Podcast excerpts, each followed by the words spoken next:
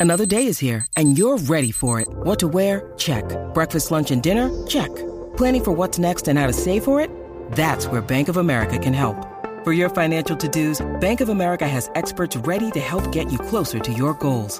Get started at one of our local financial centers or 24-7 in our mobile banking app. Find a location near you at bankofamerica.com slash talk to us. What would you like the power to do? Mobile banking requires downloading the app and is only available for select devices. Message and data rates may apply. Bank of America and a member FDIC. Welcome to another episode of Album for the Day with John E. and Jay. As we fire up the second year of Album for the Day, we do a little pivot. We've been doing a different album every day uh, for a year. And um, so there's 360 something of those for you if you want to go check those out. Yeah. Um, we're going to be focusing still on albums, but in the context of the people who are on the albums and the contributors who made the albums what they were.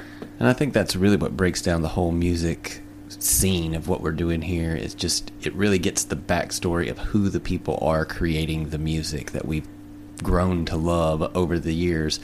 We've found a bunch of new people that we get to talk about, which is exciting for me. People I didn't even know who were on some of the most fantastic albums ever played.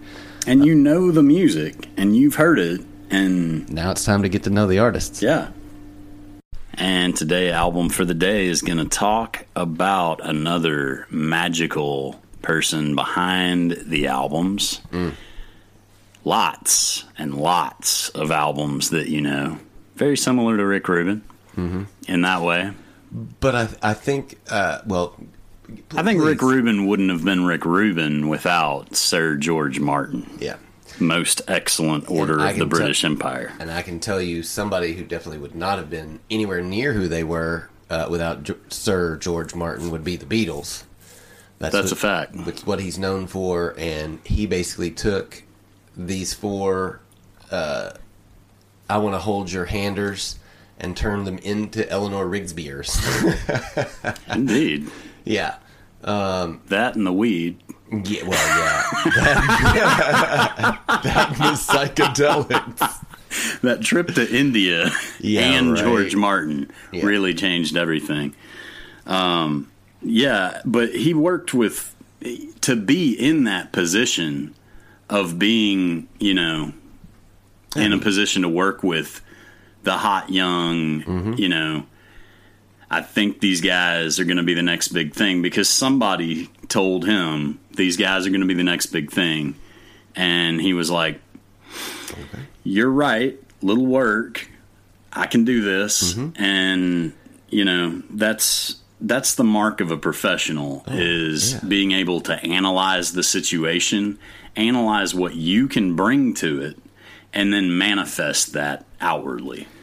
which he manifested it into 30 number one hits in the UK, 23 number one hits in the US. Um, and it's just, it's that thing of the guy, I mean, he was knighted. He was knighted. He was given his own coat of arms. Like, think about that. Like this is this this is this is something that's held to the most the highest esteemed people in the UK. who have reflected positively on the British Empire. Positively and have been nothing but a, a stream of excellence. Yeah. And- Inspiration. Yeah, Inspiration. Insp- I like that. I, I like that a lot more. Um, but y- you know, the work that he did starting off with the Beatles. I mean, he, he well, I mean, technically, he he started his career like in like nineteen was it Parlophone in 1950 Well, now don't don't forget this. This is a great. This was something I enjoyed. Mm-hmm. Um, so when he was six, his family got a piano, and that's what kind of sparked his interest in music. Mm-hmm. But at eight, he talked his parents into getting piano lessons for him. But he only got to take eight lessons because his mom and the teacher got in an argument and a disagreement, and that was all the piano lessons that he got out of that. Well, but he did. I love that you are laughing at this man's pain. Thanks, mom. Yeah, right. That was the only aid I needed. Well, he said he had fantasies about being the next Rachmaninoff, which is kind of like Really bold. bold. really Like, bold. yeah, he's like only mm, I don't know the greatest piano player to ever live. well, Wolfgang Amadeus was only blah blah. He only got he had nine lessons, mom. Thanks a lot. Uh, but when he was 17, he uh, he joined the Royal Navy and became a commissioned officer and uh, aerial observer. Um, but he the war ended before he was involved in any combat, um, and he uh, left the service in 1947. Um, and but the service paid for his college. Exactly. And then he started in uh, Parlophone, um, which, you know, that's that's not a bla- bad place to be. So you know, in his, 1950, his oboe teacher was actually Margaret Eliot, who was the mother of Jane Asher, who later became involved with Paul McCartney. Hmm.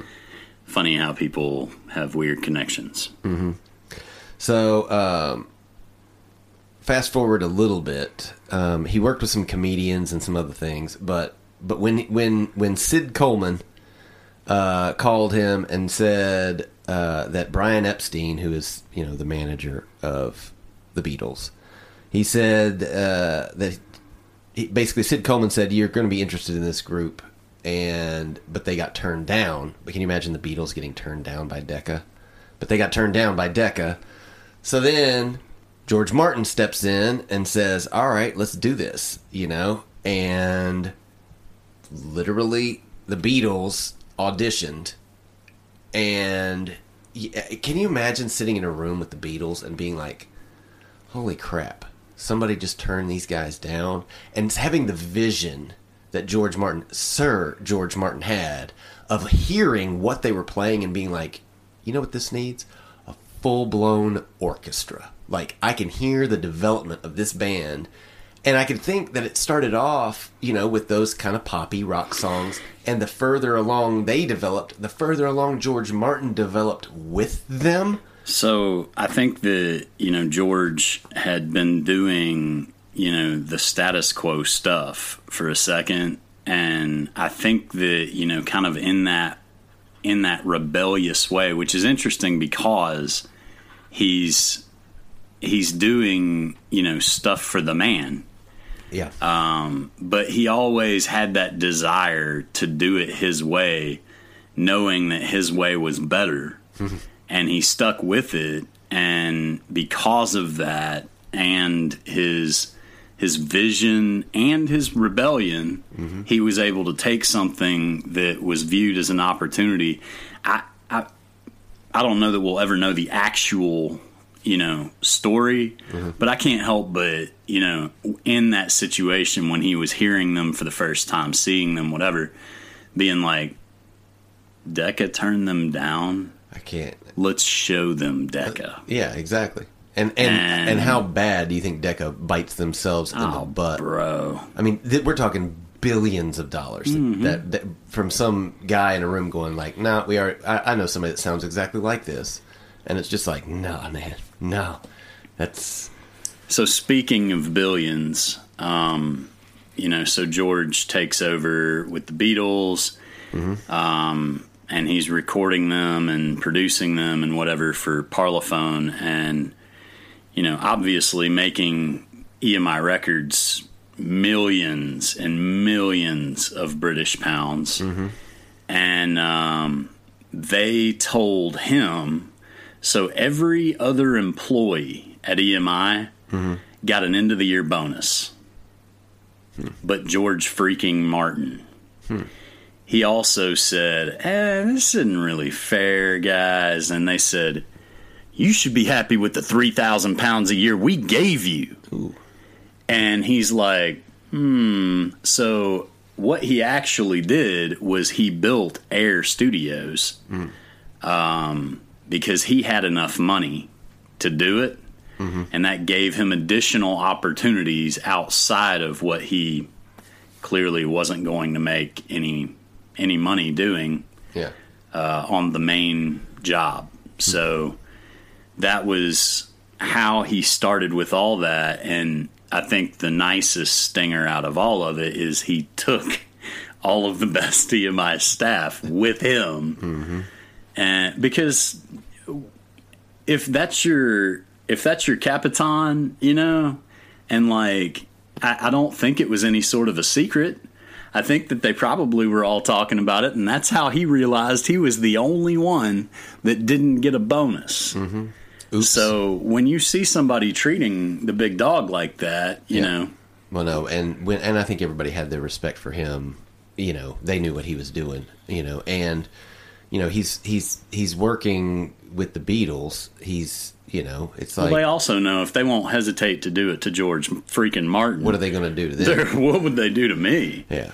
So uh, he he basically Martin his formal music expertise uh, kind of led him to arrange all of the Beatles stuff to kind of like you know they were these kind of inexperienced not you know I'm, I mean this with the most respect ever. At the time when they first started they weren't musically as gifted. They they learned their craft um, and they were learning at the process. They were young. They were super young. I would go so far as to say that they were so um, amateurish in their craft that had they not been in the UK, had they been in the US, the Wrecking Crew would have played those No. songs on the albums. yeah, no, I, I could see that. I could see that. When you need mealtime inspiration, it's worth shopping Kroger, where you'll find over 30,000 mouthwatering choices that excite your inner foodie. And no matter what tasty choice you make, you'll enjoy our everyday low prices, plus extra ways to save, like digital coupons worth over $600 each week. You can also save up to $1 off per gallon at the pump with fuel points. More savings and more inspiring flavors make shopping Kroger worth it every time. Kroger, fresh for everyone. Fuel restrictions apply.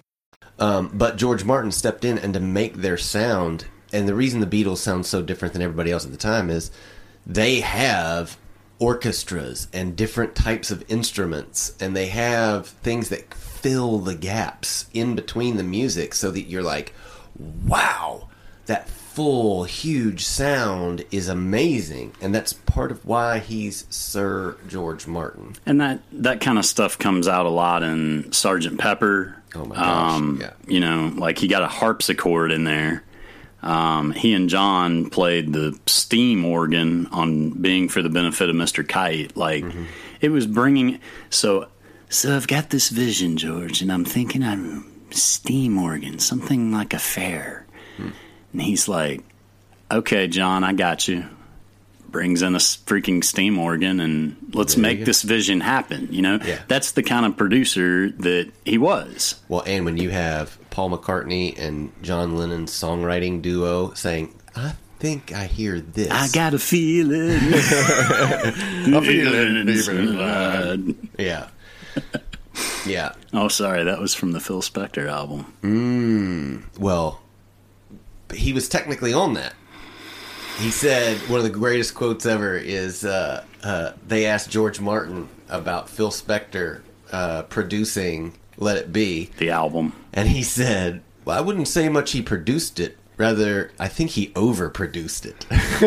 And I think the years have, have proven They- Sir George correct. Yes, yes. He knew what they needed and what they didn't need. And what they didn't need is a bunch of, you know, bells and whistles. They needed a little bit of instrumentation. Here's one box of bells and whistles, Yeah. guys. Not- Use sparingly. Yeah. Use sparingly. Yeah, not a wall of sound for the Beatles. It's like walking. It's like in the movies when you walk into the big arsenal room. Yeah. and it's like pick what you want. No, Yeah. no, no, no. Don't do that. We're going to end up with more sitar. Yeah, right. Not that sitar is bad, but there's a threshold. There's, there's, There's a threshold. There's a certain amount of times you can use Af- sitar. After a certain point, sitar is a little less charming. But yeah, he's been called the fifth Beatle. Um, you know, I think that he was essential to that. You know, obviously after the Beatles um, era, but even before that, you know, when he got AIR Studios and was able to do that, and you know, he was also known for a lot of philanthropy. Like he opened AIR on the island of Montserrat, and that studio actually got destroyed um, by Hurricane Hugo, but he, you know, donated a lot to the local community there. Uh, in addition to bringing in people with money, Yeah, he, he knew he knew a couple of people here and there. yeah, just a few. Just a few. But he, you know, he also did um, the Goldfinger theme with Shirley Bassey. He also did From Russia with Love theme, and um, He worked with uh, Cilla Black, Elton John, Celine Dion. America. Ooh, Don't forget Neil some- Sedaka. uh, let's see. He worked with Jeff Beck, uh, John Williams. Uh, let's see. He worked with the Vipers Skiffle Group. Oh yeah, Little River Band. Um, uh, Gerry and the Peace, not the Peacemakers, No, the Pacemakers. and the Mahavishnu Orchestra. Maybe they should have been the Peacemakers. What do you think? That could have been a whole different Could have been a whole trajectory for their career. Could have been a whole different thing. Kenny Rogers. Um, I mean, he he's worked with. Everybody knows what you're going to get when you work with George Martin, and like. I like some of the more contemporary stuff that he was a part of. Like he was a part of, um, you know, some stuff with uh, Ultravox, I believe, mm-hmm. and the fact that he was willing to work with, you know, less than a global artist like most of these people that he worked with were. Oh, yeah. It's a very cool thing and I think that's part of being a legend is being able to pass it on. Well, and you know, even after the Beatles, you know, he still like Paul McCartney went back to him to work with him on multiple different albums because of how well they worked together. And you don't go back to working with somebody unless you know not only their the presence in the studio, but the genius of how they can elevate you. And I think it's important to note that um, that John's solo work largely went the Phil Spector route. And you know, you see somebody that shares your vision. I'm not saying that's good, bad, or anything. I'm just saying when you find somebody that shares your vision, you stick with that. Yeah. This person's going to help me get my vision on the wax, and that's the ultimate target of making recorded music. Yeah, yeah, and you know, and and he did a damn fine job, um, at, you know, with Paul McCartney and with all, with the Beatles and with everybody else he worked with. Let's just be clear. Uh, I mean, you can't you can't have a discography like he has and not just completely uh, be. I mean, For you- crying out loud, Jay, Ringo Starr announced his death. yeah, I know. I mean, that says Ringo Starr doesn't do that for anybody. No, he did it for one person and one person only. That's it. Yeah. But yeah, it, it just comes down to this guy was, and this was in 2016 um, when when he passed, and it, to have a career, a storied career with uh, six six Grammys, I believe. Uh, you know, best contemporary album for Sergeant Pepper, album of the year, Sergeant Pepper, uh, in 1967, um, um, and then uh, the Who's Tommy was the best musical show album in 1993. Uh, and then 2007, he won for the Beatles album Love. I think there's a theme with the Beatles thing here. If you haven't caught on to that, what he's known for. Uh, but then um, uh, 2007, there was another Best Surround Sound album, which let's just be clear, that's kind of a that's a kind of a throwaway category for me. Do, do but it was also for the Beatles' love. you remember uh, England's Rose when Diana passed away? Oh yeah. Guess who produced that? Hmm. George Martin. Well, I mean, again, he worked with El- I mean, El- Elton John. Everybody's going to remember Elton John and that whole, you know, when he sang at Diana, Diana's funeral and all Very, that. very moving. And it was- yeah. it, it was a moment. Yeah, but George, George Martin, he's behind the scenes with freaking so much, particularly British music. Um, but yeah, the dude. So he was given a coat of arms, or granted a coat of arms, and they don't just let anybody do that. Um, but they put the Latin motto on there Amore solum opus est, which translates to "All you need is love." Um, but the arms are there. There's a there's Beatles on it and a recorder, and it's it's just very George Martin. Yeah. and um, I thought that was pretty neat. You know that not not everybody gets one, and like everything about that is very targeted to him. Oh, absolutely. Well, uh, I enjoyed uh, reading about uh, George Martin um, and the dude. Uh, yeah, the Beatles would not have been the Beatles without this guy. He- Neither would he- America. He put these colors don't run. He's got a coat of arms. Sister Golden Hair. But George Martin, he he he was so influential on the pop and rock music uh, realm that I mean, he changed it. He made the Beatles the Beatles. You know, like everybody who followed the Beatles learned tricks of the trade from listening to George Martin. He figured out all of that stuff. Like, you know, there's the whole story about recording Sergeant Pepper and how, gosh, I've just got this four track recorder. Can we run four things into one? Pop it to one. Oh, hey, look at that. Now I've got 16 weird things we can do all at once. And that's how you ended up with a soundscape like that. Yeah. And I think that despite uh, what he probably would have said to you about it, I think it's pretty obvious that Phil Spector was influenced by George Martin's work with the Beatles. Yeah, he tried to show him up, but overproduced. That's and that's why George Martin is George Martin and Phil Spector's Phil Spector.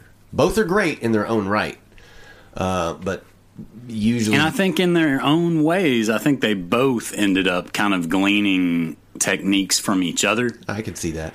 um, because they are so very different. Yeah.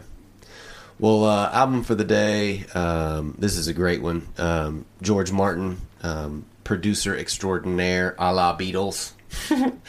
but uh, uh, be sure to give us a follow, subscribe wherever you listen to us, and uh, follow us on Twitter at album the number four of the day. Uh, if you've got any requests, uh, shoot us an email to album the number four the day at gmail.com. Uh, thank you for listening, and we will see you when we see you. This is for all the lonely people thinking that life has passed them by. Don't give up until you drink from the silver cup. Ride that highway in the sky.